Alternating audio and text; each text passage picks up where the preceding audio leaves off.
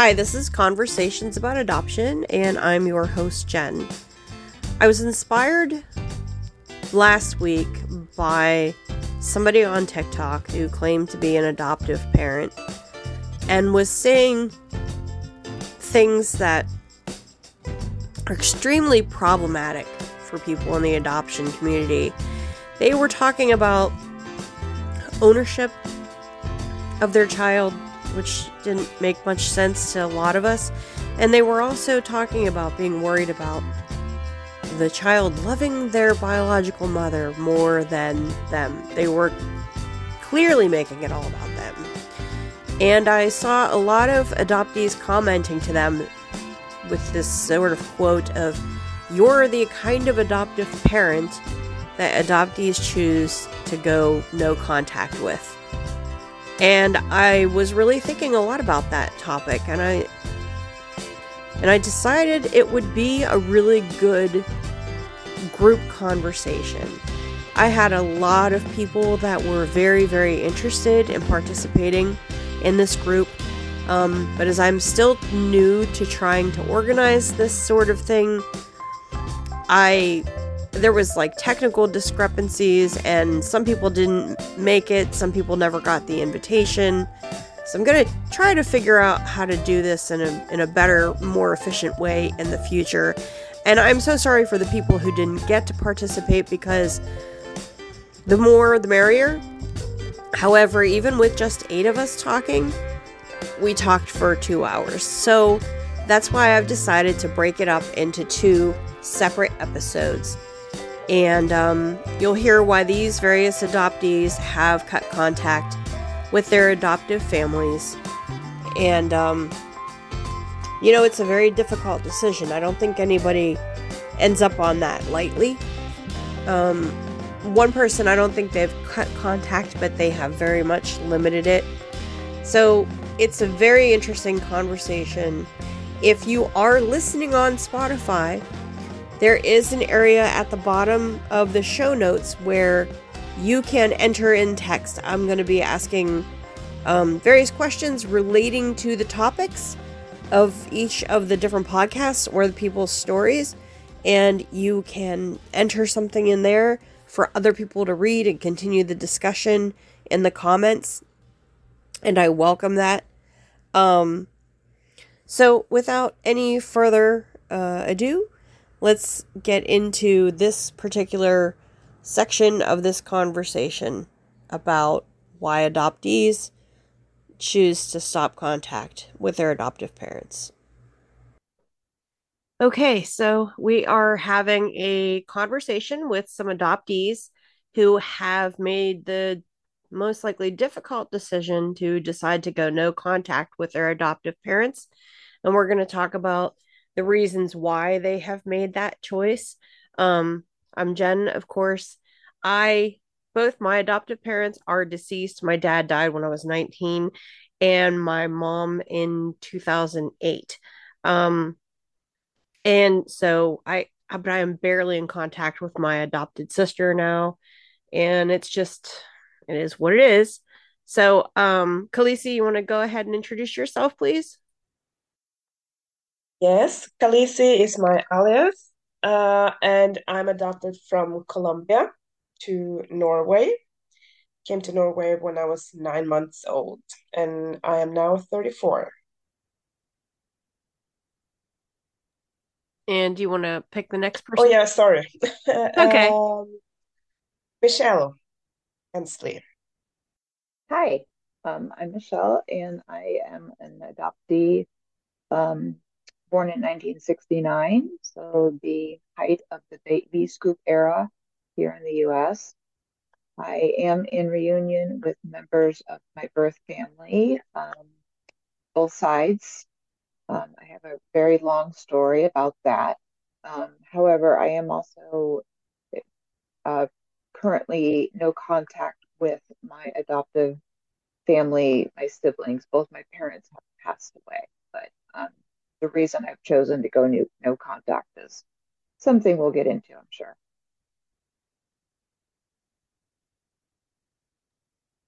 You want to pick Um, I'm sorry. Oh, the next person, Ruth. Hi, I'm Ruth. Um, I'm an adoptee. I Was born in '55 in New York City. Uh, so baby scoop. I am no contact with my adoptive family. I was raised with a brother. We're not biologically related. He's deceased. I waited to go no contact with my adoptive mother until after my father died. My adoptive father died.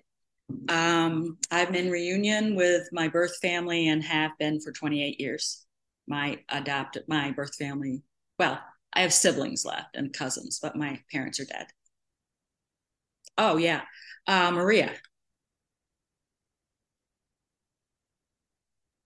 I'm Maria. I go by Nikki. Um, and uh, I'm a 1965 baby scoop adoptee. I was born in California and adopted at the age of three uh, in 1968 to Minnesota. And I was very, very minimal contact um, up until a few years ago. And it's been both of my uh, adoptive parents, for, formerly adoptive parents, I vacated my adoption, but both of them are still alive and they live not too far from me, but I haven't spoken to them in years. Um, and I'm in reunion uh, with my father's family. He passed away, and then a failed reunion with my mother and her, and then my siblings failed. And I pass. Kimberly, are you the podcast host? I can't that's, tell who's. That's me, Jen. Jen. Okay, then can I pass to Kimberly? Yeah. Hello. Um, oh, sounds weird with my headphones on. Um, I'm Kim. Um, I am a baby scoop era adoptee, um, late 60s. Um, I was adopted as an infertility band aid. Um, the reason I cut off contact with um, my adoptive father. My adoptive mother died when I was a teenager. Um, but uh, I came out of the fog three and a half years ago. Um, and since then, it just the lack of acknowledgement, um, not listening. Um, I wasn't allowed to express how I really feel. Um, he centered his, his own feelings. And to me, whether he, you know, whether I consider him my real father or not, um, the roles here are parent and child. And in, in my very strong opinion, parents, the job the job is never over until they're gone. Your job is to listen to your children and not stomp all over their feelings. He he I think it was a bit narcissism, lack of self-awareness, um, and just defensiveness and probably some age. Um, he he died last month at 89. But he threw out pretty much everything that you would see on an, a bingo card. He he just would not listen, kept saying things that were just incredibly hurtful, not out of malice, but out of willful ignorance. And I could not take it anymore. And, um, you know, Nikki, it came to a head um, because I I want my original identity back. I'm in reunion, glorious reunion with my maternal side. Um, my my mother is dead, but I've got um, uncles and cousins who are wonderful and we're crazy about each other. Um, I, I want my identity back. The only way that I knew how to do that after trying, you know, anything was to annul my adoption. Um, so I asked for that and that was it. He just, you know, I became the bad guy. He totally DARVOed me. So what makes me horribly sad about it, I'm I'm now into my story here um, is that I adored him like no other when I was little. he was my safety, my security. I used to tell him he was the handsomest man in the world, and I meant it. Um, I just adored him. I think I think it was a little bit of trauma bonding because my adoptive mother scared the shit out of me. She wanted me to be something that I couldn't be. So yeah. Anyway, I feel like I'm doing better, but it's still hard. It's you know, I feel like I started my my grief process of losing my adoptive father well before he died. So, Sarah, yeah. do you want to introduce yourself? Yeah, I'm gonna keep my camera off because I look a little messy. But um, yeah, my name's Sarah. Um, I am a foster care adoptee. I was adopted in the late 90s. I'm not exactly sure how old I was when I was adopted. I was a toddler. Um, my adoptive parents said when I was three or four, and that puts uh, that around the time of the Adoption and Safe Families Act. Um, and we can talk more about what that is later if you don't know. Um, but um, I do child welfare advocacy primarily on TikTok. Um, and I came out of the fog um, about three years ago. Um, it completely rocked my world. Um, I have been no contact with my adoptive parents for um, just about a little over a year now at this point. Um, I am in contact with some of my adoptive family, sometimes um, like extended, and my sister, but that's really about it. It's people who are still receptive to me. Um, there's a lot of people in my adoptive family who are no longer receptive of me because of the decision I made to go no contact with my adoptive parents. Um, and um, yeah, so that's a little bit about where I'm at. Oh, I was also adopted as an infertility band aid. Sarah, do you want to talk about you said it's only been a year for you. What was the reason, if you don't mind talking about why you chose to go no contact with your adoptive parents? Yeah, um, so that's a good question. The primary reason was they could not actually fathom how some of um, the things that they did were hurting me. Um, they were hurting me emotionally and on a mental health level. Um, and it like whenever I would see them after I came out of the fog, there would be like a two week long period.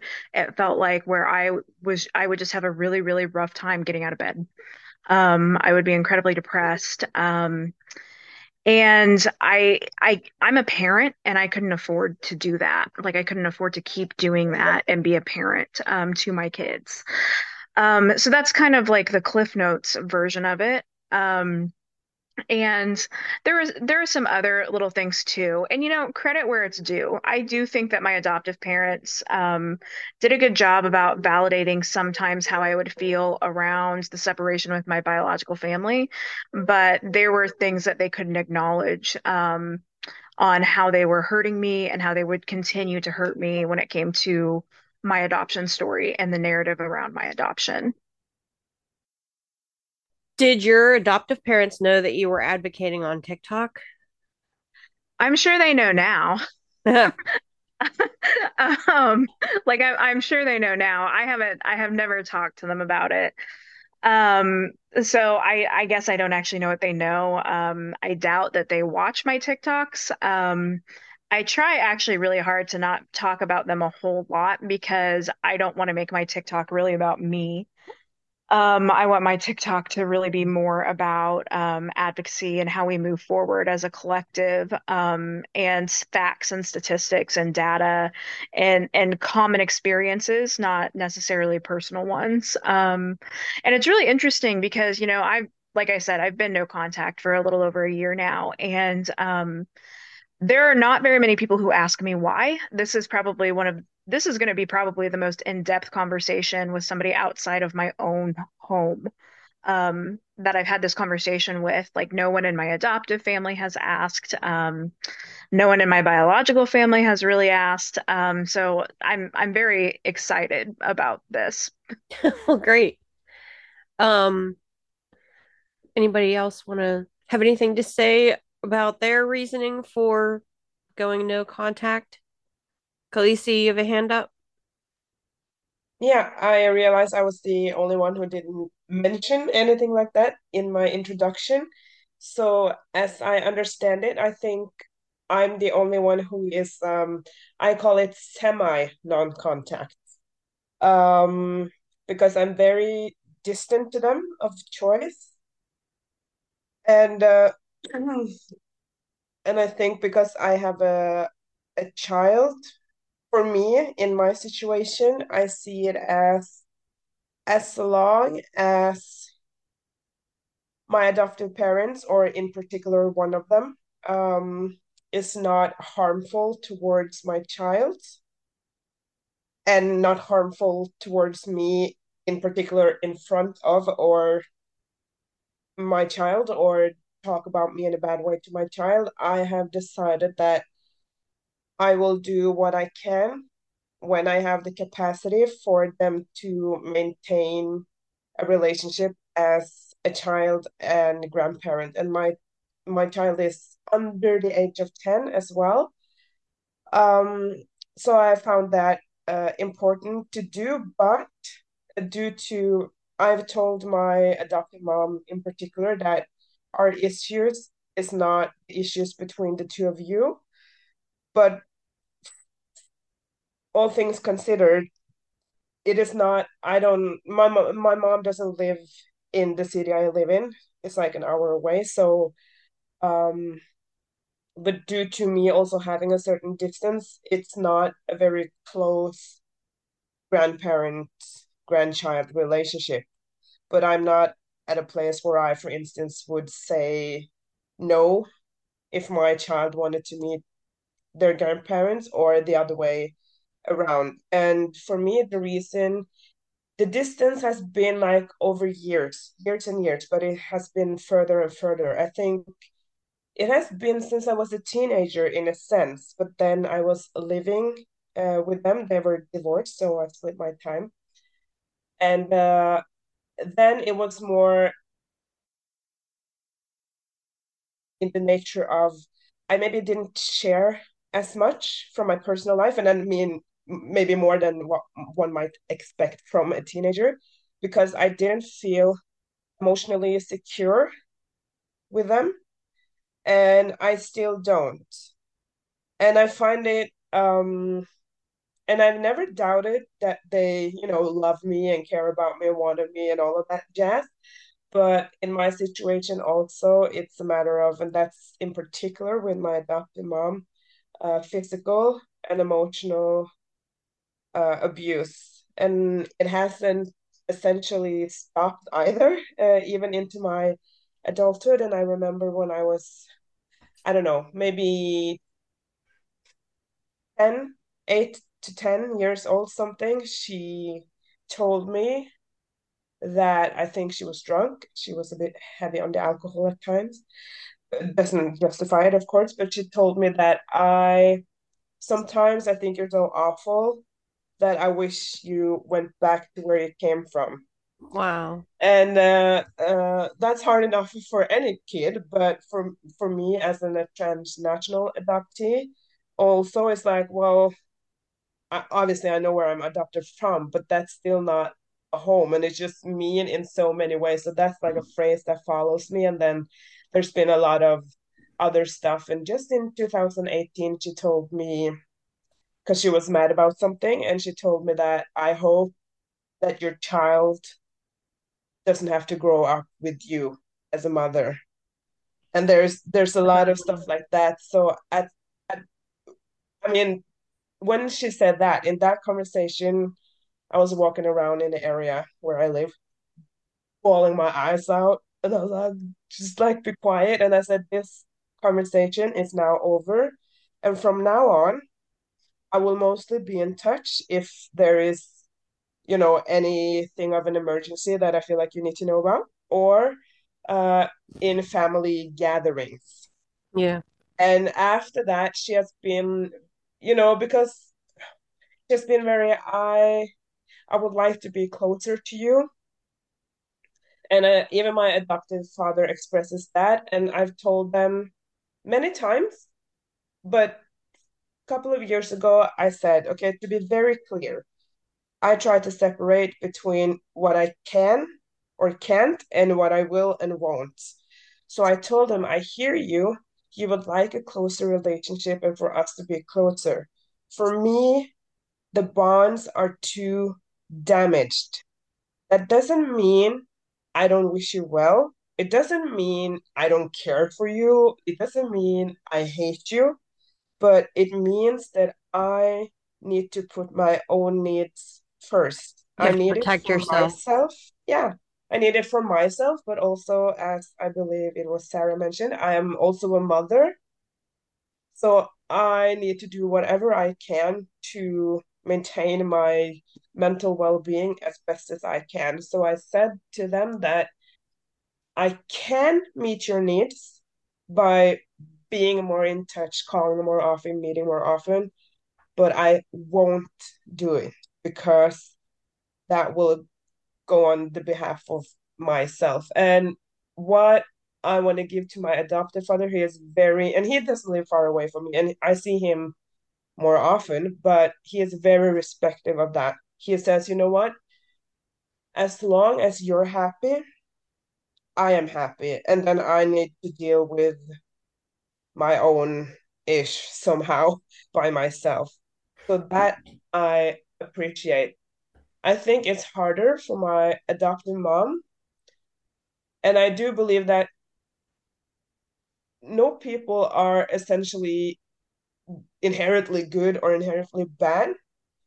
And now it's just my interpretation, but I see it as that they both have, well, in my opinion, a lot of trauma before me. Uh, and it is not up to me to say how they have processed it or not because I don't really know.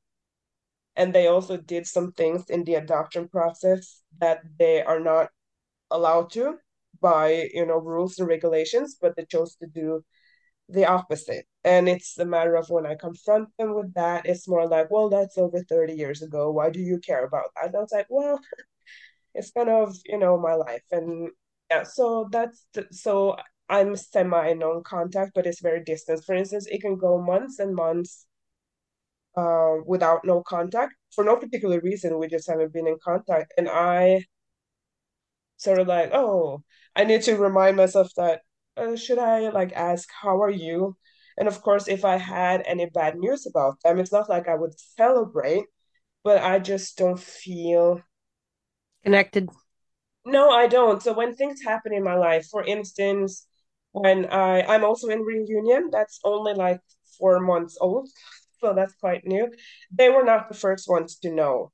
When I started my bachelor's degree, when I got accepted, that's uh, many years ago now, but uh, they were not the first to know. And it's not out of spite, so it's not like I'm thinking, huh, I'm not going to tell them.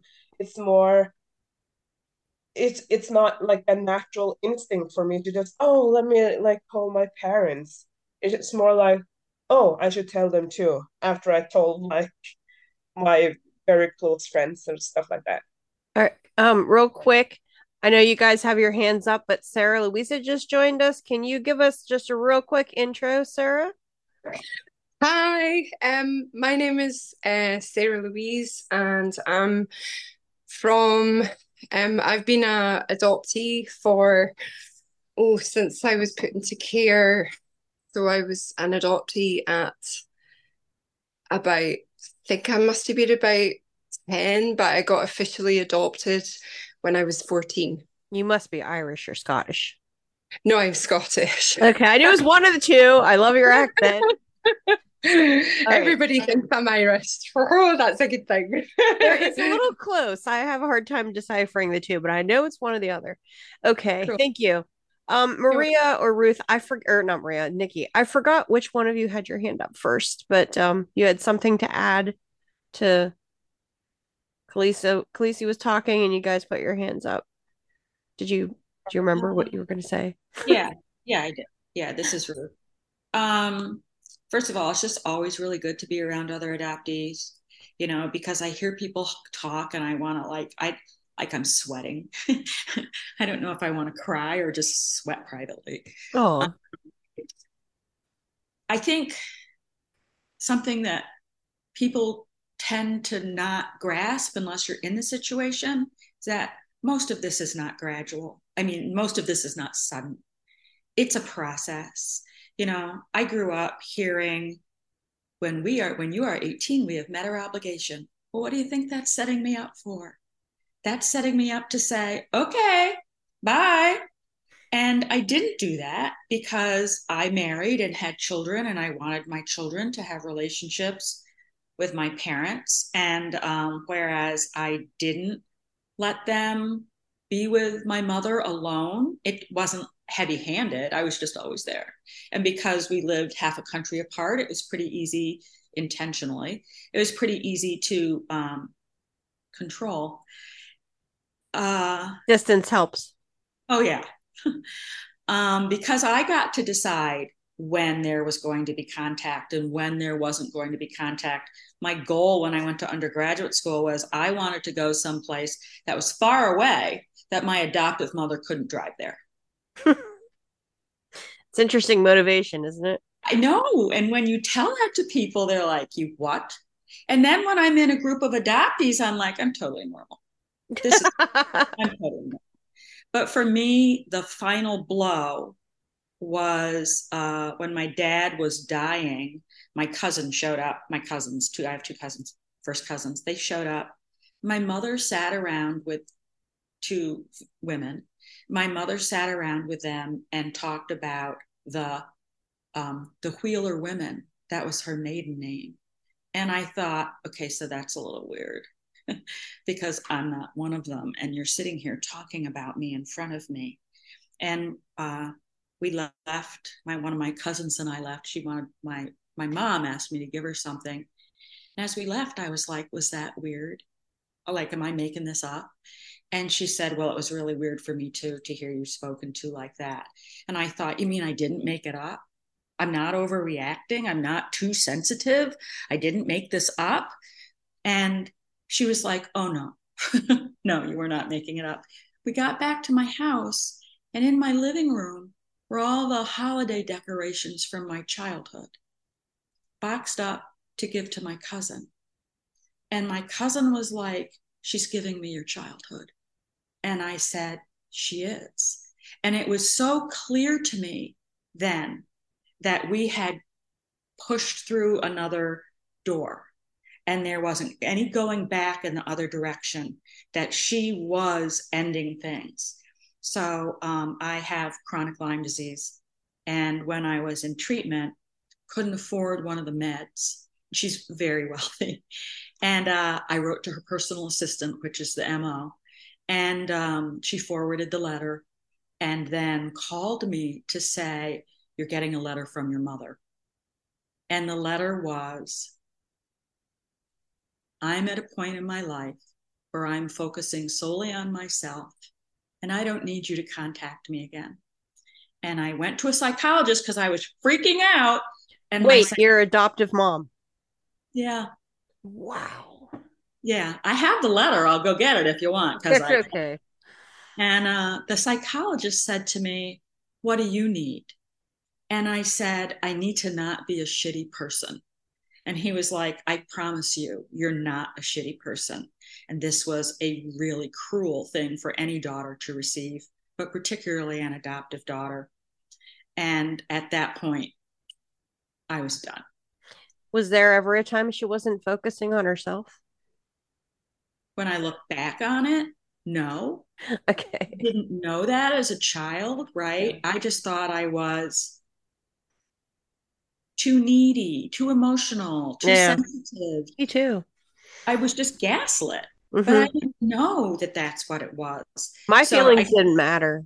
No, what I guess what I wanted to share is a how thankful I am to be around other adoptees always, and then B is it is we are just not as harsh as people want us to be. We are not ungrateful bastards. We are kids who were dragged through 18 years till we aged out, left home, whatever. So that's all. But but thank you. Nikki, what did you want to add?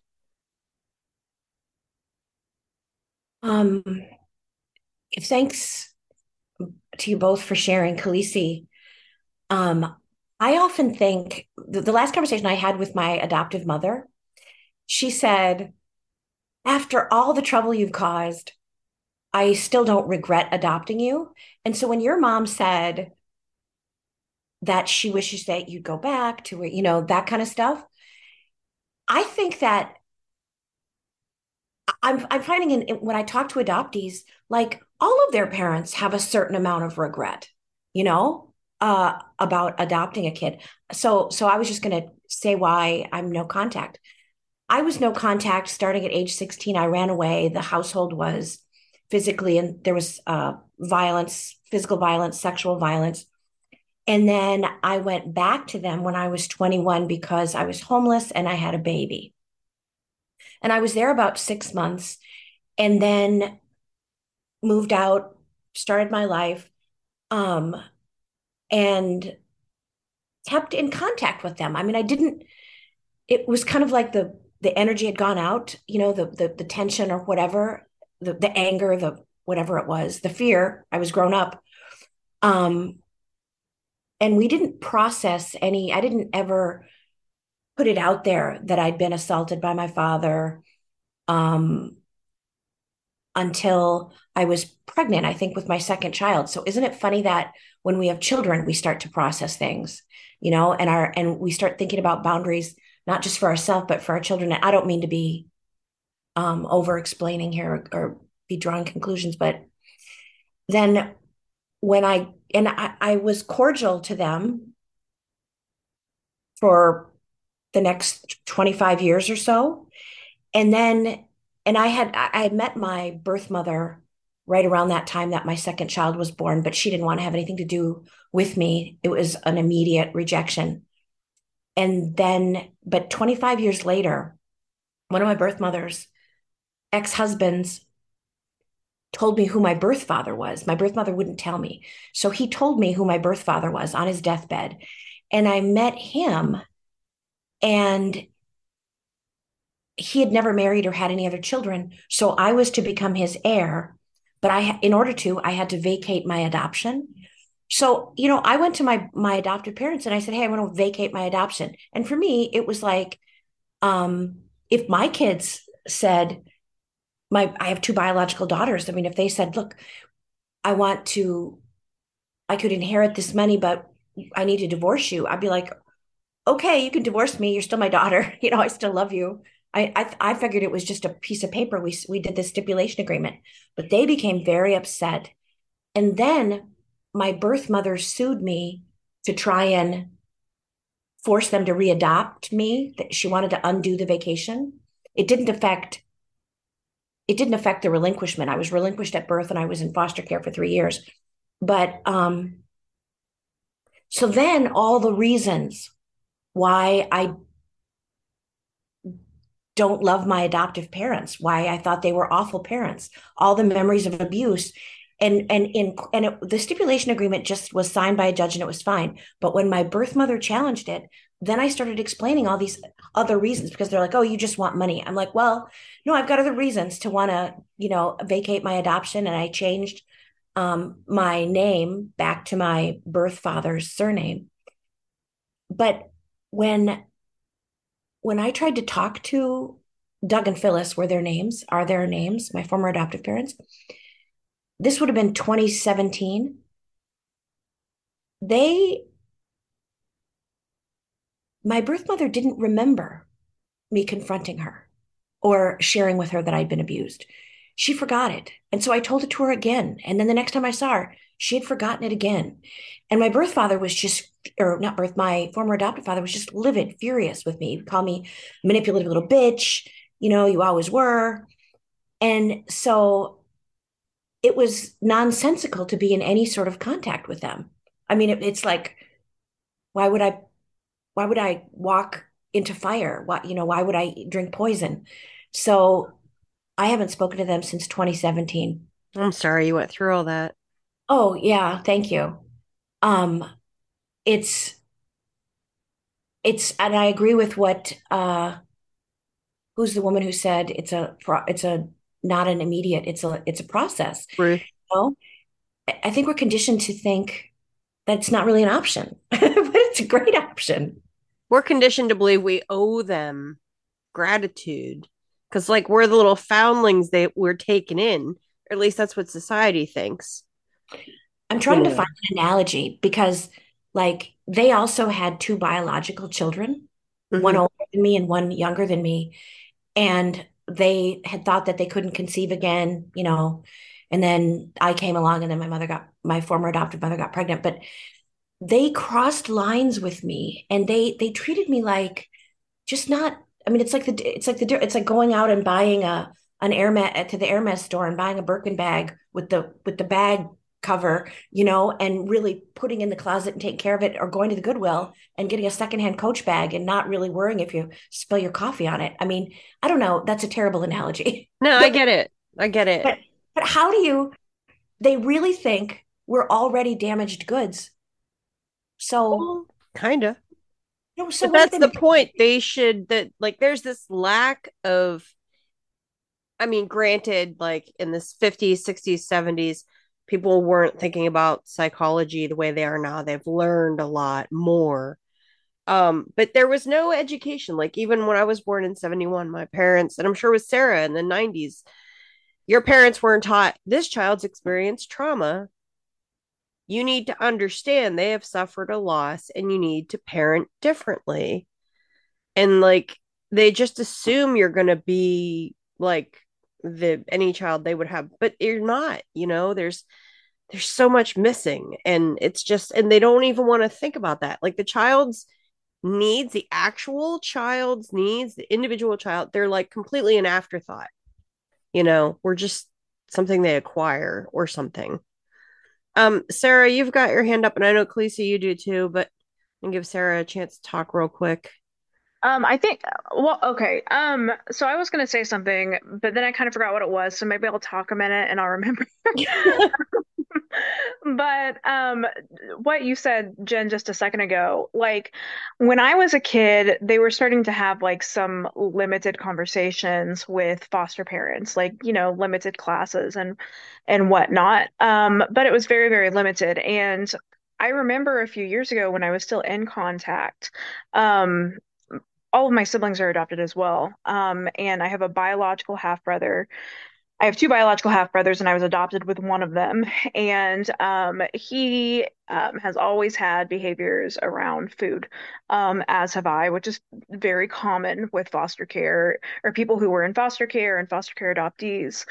Um, and I remember um, having a conversation with my adoptive parents about, you know, food trauma and about how like that stays with you and about, you know, that's probably where some of this is coming from for him. And this conversation when when he was like in his late 20s, this was this was a completely new concept for them, having three adopted kids, all of whom were adults at that point. They had never considered, you know, there might be trauma around food. This might be something that we haven't considered before. And um, I just found that very, very interesting. Um, but I also kind of I wanted to talk a little bit about um, a little bit more why I went no contact too. And somebody said something I forgot who it was that kind of triggered this um, thought process.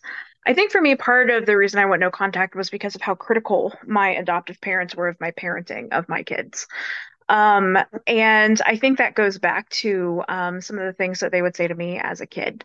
Um, all of my behaviors, all of my um, personality that they considered negative or different than them, very type A people. I'm kind of a type B person. Um, it, it was always my biological parents' fault. Um, it was always, you know, I got that from my biological parents. I'd always put kind of like a negative um, connotation to it whenever they would talk about the traits that they did not deem ideal in me. Um, and you know, it was for me, it was one thing when I was a kid, um, when I was a young adult, before I was a parent. Um, but then when I started parenting differently than they did, um, and they started being they started being critical of my parenting when I affirm my kids' feelings. Um, and I continue to stress to my kids, you are loved. This was a mistake. This is how you, this is what we do next time. Um, you know, just having these conversations with my kid and actually acknowledging that my children are human beings and not props. Uh, they have things to say about that. Um, and um, it, it kind of just would always bring me back to those conversations of you're different than us. You're different than us. You're different than us. Um, and that's why I think that's another reason that I'm realizing in this conversation that um, I decided to go no contact. And it was really interesting um, too, because my my husband hadn't always seen um he, you know he had he had heard me talk about some of the things with my adoptive parents gaslighting me um and some of the issues with my adoptive parents but he hadn't seen it a whole lot he had just noticed some things that were a little weird a little bit off um but they came over for a conversation one night about a year and a half ago um, and that's when that's when he saw it for what it really was. And um, some of you guys have seen Gabe on TikTok as he does a periodic cameo. Um, but he's he's a very laid back person. He's very he's very chill. Um, I have never seen him get that angry before. Um, and it was at his in-laws, my parents, no less. Um, and it, I felt so validated in that moment while at the same time also feeling so hurt by my parents. Um, and it was, I think it was the first time in my life that I ever felt validated in my feelings regarding my parents. Um, and and how they would treat me like I didn't matter. My thoughts didn't matter, my feelings didn't matter if it interfered with how they um thought about themselves as parents, if that makes any sort of sense. Um, and Nikki just asked me, Sarah Joe, did your APs know who your BPs were? Um, that's a really good question. They had met them a handful of times, particularly my um, biological dad. They had met a handful of times. My biological dad tried to maintain an open adoption really hard. My adoptive parents did not push for maintaining that. They actively would ignore him when he would call or email. Um, he would send me like cards and stuff on my birthday and gifts periodically um, for Christmas and whatnot. Um, and they would give me those, but they would never write back, let him know that I was okay. And um, this is another thing that I don't, this is another thing that I have such a hard time with. Um, they, them not communicating with my biological dad is um, what drove him into a lot of his mental illness, a lot of his substance use, um, a lot of the things that made him into the person that they said he was when he wasn't that person yet, if that makes sense. Um, and in in the process of them telling me when I was a small child, he's a drug addict, he has problems with alcohol, he's crazy, like and at this point, when I was little, he wasn't to that point yet. He wasn't an addict. He didn't have mental health issues um, to the the severity that they were stressing. Um, it, it made me scared of him um, because of how they they talked about him. Um, and when I was in middle school, he was just so stressed out because he hadn't heard anything in years from my adoptive parents about me. He didn't know if I was okay. Um, so he came to the school that he thought I was going to, and um, I don't know what his actual motives were. There were some conversations that he was trying to kidnap me. He said years later he just wanted to see me to make sure I was okay. Um, but um, that made me really, really scared of him, in addition to what my APs had told me about him. Um, and it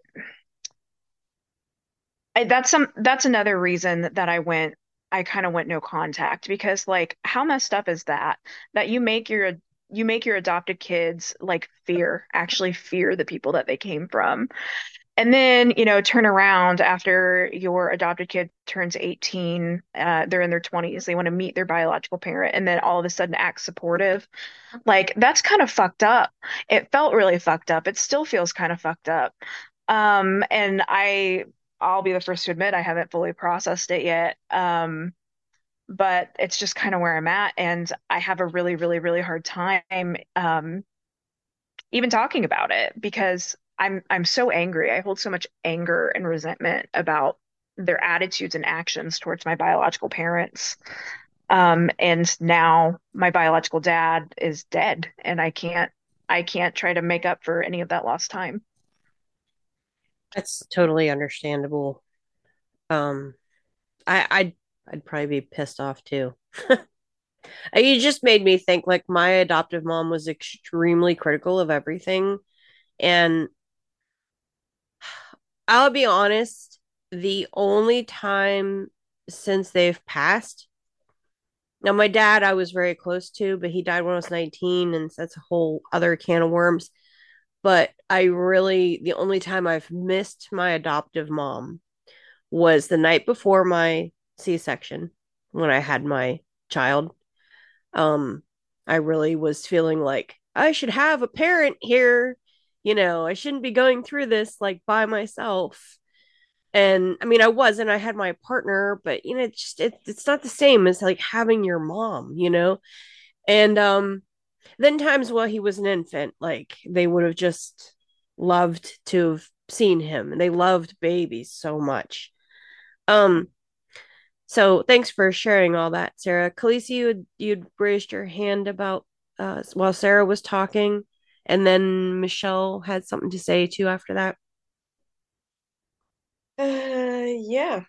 Uh everyone, thank you for sharing so far. And it's also interesting for me to be I'm sorry, in this particular group of adoptees, as I understand it, I am the only transnational adoptee here, and also the only one not adopted in the United States. So it's interesting for me to hear about, you know, details around the baby scoop era. I've read about it and all of that. Um, but Ruth mentioned something about uh now I can remember the context around it, but something about she questioned uh, if it was with your therapist, like, am I too sensitive? And the therapist said, no, you are not. And that just reminded me uh, about how I often asked myself that, um, not only in relation to my adoptive parents, but maybe in particular, and uh, especially with my mother. And last year I had Instagram. Now I don't, and it's not because of my adoptive mother, just to be clear.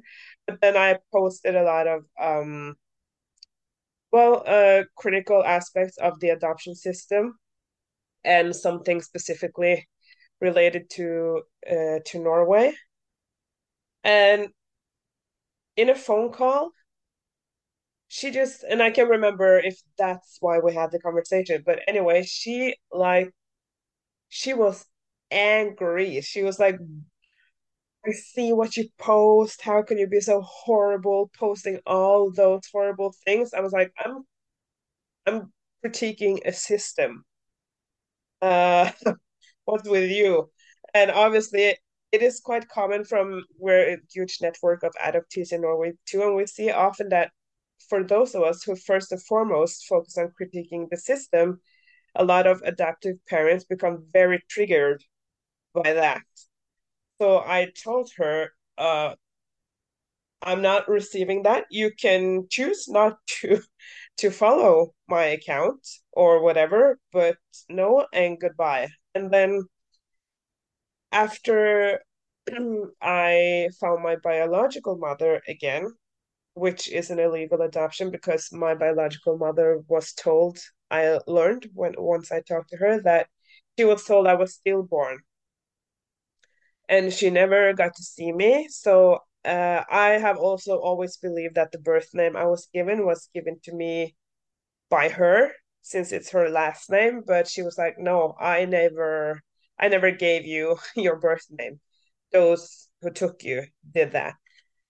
And as per usual, uh, others learned about my uh, me finding my biological mother again before my adoptive parents i before i told them i told them before i posted a photo on my facebook because I did. I was like, okay, to be fair, I'd like you to know, not from Facebook.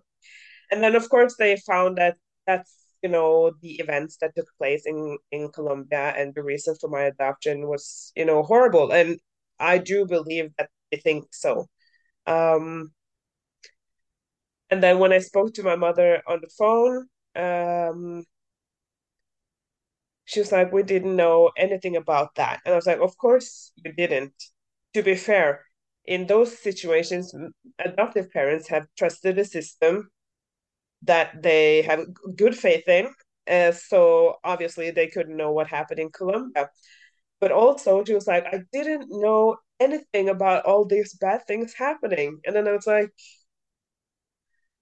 uh, didn't you just like yell at me last year for posting critical things about the system? Amongst those, such things illegal adoptions, including but not limited to kidnapping, stolen children, falsified documents. And now all of a sudden it's so horrible. That kind of that that annoyed me. And I think it was uh uh to Nikki, uh, she's asking in the chat, were you trafficked? Uh, I would say yes. I um and I suspected there was something. If something felt fishy about my papers, but it was impossible for me to know what that was because they seem legitimate enough. Um, but it says the thing that made me sort of question things is it said that a lady saying my mother's name that that was her name but she she couldn't identify herself and that was maybe not necessarily uncommon in Colombia at the time in the 80s, but she had uh, been to a hospital, so why didn't she have any, you know, papers, nothing to sort of document whatever? And so, yeah, my mother told me that she had given birth behind a sheet. I suspect something like when you do a C section, and then they had taken me out. A person had come back in and said, "You you had a girl, um, and her name is, yeah, I won't say it now, and but she's dead." And then my mom told me that she had begged to see me. It's not uncommon to see your child, even if it's stillborn, but they had denied her that because obviously I was not dead.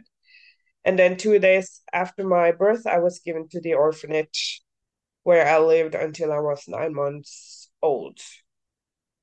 And that brings me to, I believe it might might have been you, Nikki, who said you changed your name back to your birth name.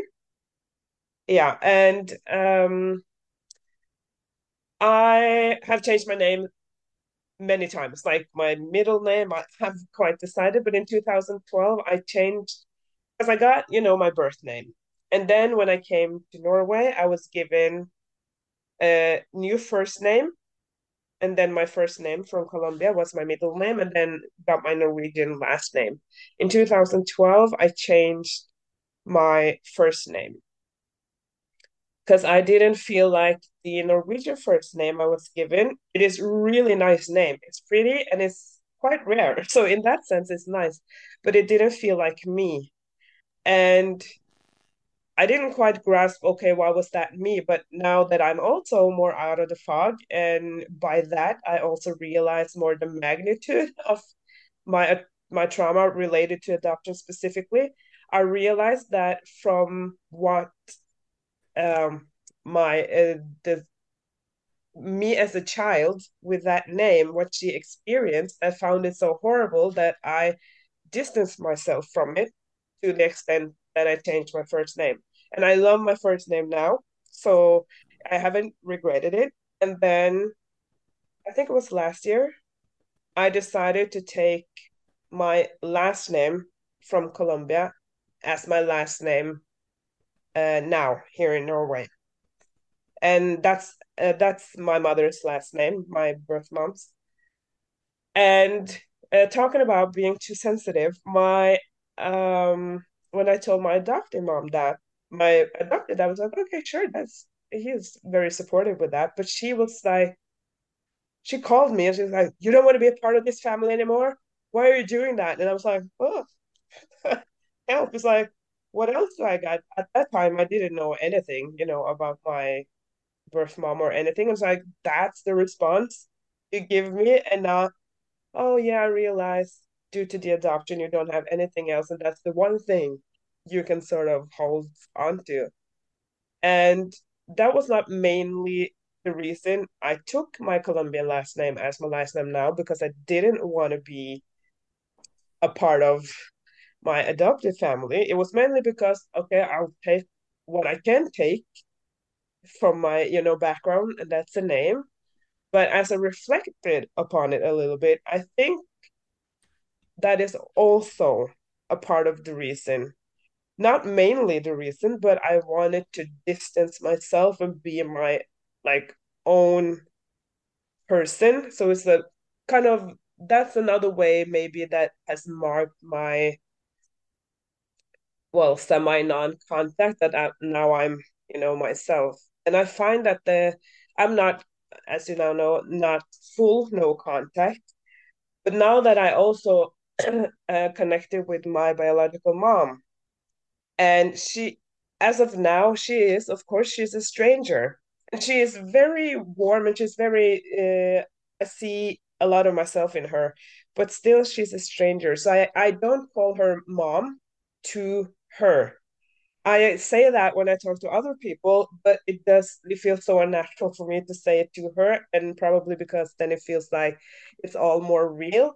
And then I just realized that um and I feel I feel like uh almost uh oh, now I couldn't find a word, but I realized that I've never felt so alone yet not because now at least on paper in theory whatever you want or in life i have two i have two sets of parents. But i am close to neither for very different reasons. With my birth mom i'm not close to her because well i'm adopted. And you cannot work in decades and of course because i'm adopted from a country who does not speak the same language as i normally do we cannot really communicate efficiently and so i feel like shit so i think that's also why i have some issues with going full non-contact if i were to like not include my child in that because then i feel like then i have nobody Khaleesi, you're your mom's twin. Like. You are your yeah, mom. we we look a lot alike. It's crazy. So we're gonna stop there for now. It's really difficult to know where's a good place to leave off, um, but we will resume with part two. Um, I will upload it sometime next week. A lot of adoptees wanted to be involved in this conversation but either a technical issue or miscommunication. I'm not sure exactly what happened or schedule conflict because I do sometimes plan these kind of spontaneously and I apologize for that. But I'm going to, in the meantime, between now and next week, try to figure out a way to capture more people's voices in regards to this particular topic because a lot of people seem to have a lot to say about cutting contact with adoptive parents. So, until the next episode, I hope that you are well and you can participate in um, conversation. If you're listening on Spotify, there is a little place where you can type up something if you want to and share your story.